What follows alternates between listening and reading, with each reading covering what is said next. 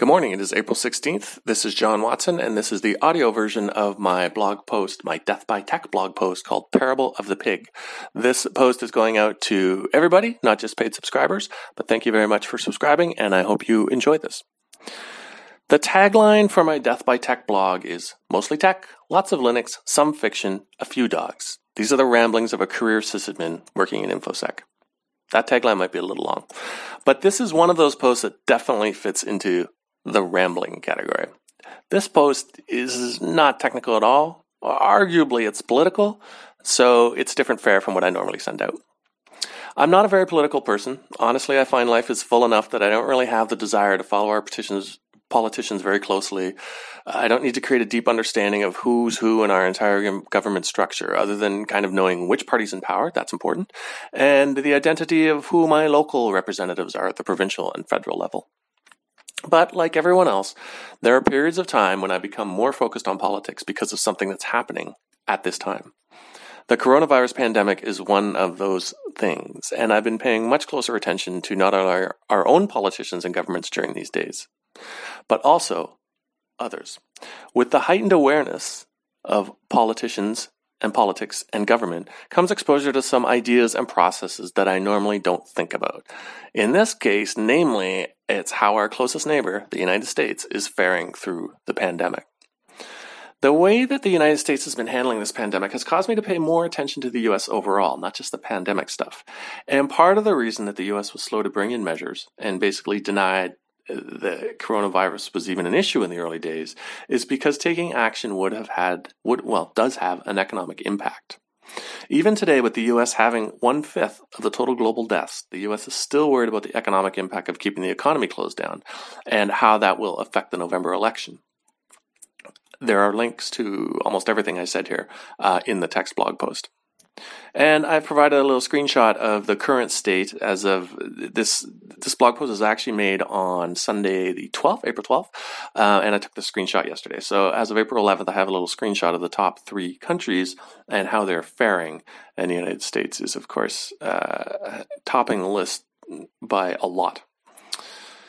So we're all well aware that the U.S. is a poster child for capitalism. Uh, businesses rule the country, even more so now during this time because the incumbent POTUS is a businessman. And lobby groups and industries, as well as private billionaires, funnel massive amounts of cash into the coffers of politicians who will push their own agendas.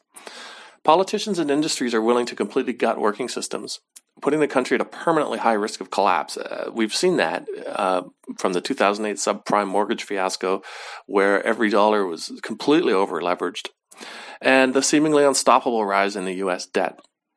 The country seems to be on a crash course to just an economic crater to me, but I'm not an economist, and nor am I in the possession of any other skills to make that call with certainly certainty. But what I do have is a lot of curiosity, and I started thinking about how the U.S. ended up like this. How did it go from the beacon of freedom in the world, so loved that France sent a statue, a remarkable feat even today, into a country that seriously considers just letting the elderly die rather than risk damaging the economy.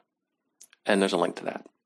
That's an incredible fall from grace, and it's really hard to fathom, but every big thing is comprised of many small things, and the first few steps that began this journey to extreme capitalism may have involved a pig. Here's the parable of the pig. We all understand that money is ephemeral storage. It's a temporary place to store value. Prior to money, there was no way to store value. If I had a wheelbarrow and I wanted a pig, I'd have to find someone with a pig that wanted a wheelbarrow. That does not scale well, but it was the only way to do things because at that time, the intrinsic value of an item was the only value that item had. There was no way to transfer the value of that wheelbarrow somewhere temporarily. But because that transaction doesn't scale well, it doesn't mean it can't scale well. Either side of that transaction does scale if, if they're decoupled. There's many more people who individually want a pig or who want a wheelbarrow than there are people who want a pig and also have a wheelbarrow to trade for said pig. To free up the value of that wheelbarrow prior to finding the pig guy who also wants a wheelbarrow, we need money. Money allows a wheelbarrow guy to sell his wheelbarrow to a guy without a pig and temporarily store that wheelbarrow's value in money until the pig guy comes along. He can then release that stored wheelbarrow value that is currently stored in money to the pig guy and finally get his pig.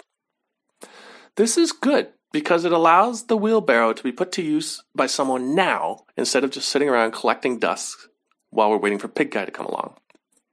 The problem arises when the other sellers at the market who do not sell pigs realize that Wheelbarrow Guy, now bereft of his wheelbarrow, has money in his pocket. The sellers start to focus on Wheelbarrow Guy and entice him to buy their wares with that money. Wheelbarrow Guy starts to think he doesn't need that pig after all. He needs that thing that the merchant is holding up right here in front of him at the market. That thing that he can easily buy with his stored wheelbarrow value right now instead of the eventual pig seller that may never come along. The merchants are less interested in Wheelbarrow Guy's needs or well being than they are about moving that money from his pocket to theirs. Somewhere in there are the seeds of capitalism. When the reason for the market changes from the exchange of goods to the collection of wealth, that is where capitalism gets a foothold and survives. I'm not suggesting we go back to bartering. The existence of temporary ways to store value helps a lot, but it goes awry when storing temporary value storing value temporarily, sorry, turns into hoarding wealth permanently for no particular purpose. That's the end of the parable. I'm not even sure if it makes sense. I'm not even sure if it's a parable, to be honest, but it has some truth to it. And we're seeing what happens to a country that has lost its way and seeks only to hoard wealth rather than trying to operate a legitimate market to facilitate people's needs and wants. The impact of successive governments that deprioritize the health of its citizens in favor of supporting the hoarding of wealth by other citizens far outpaces mere economic concerns.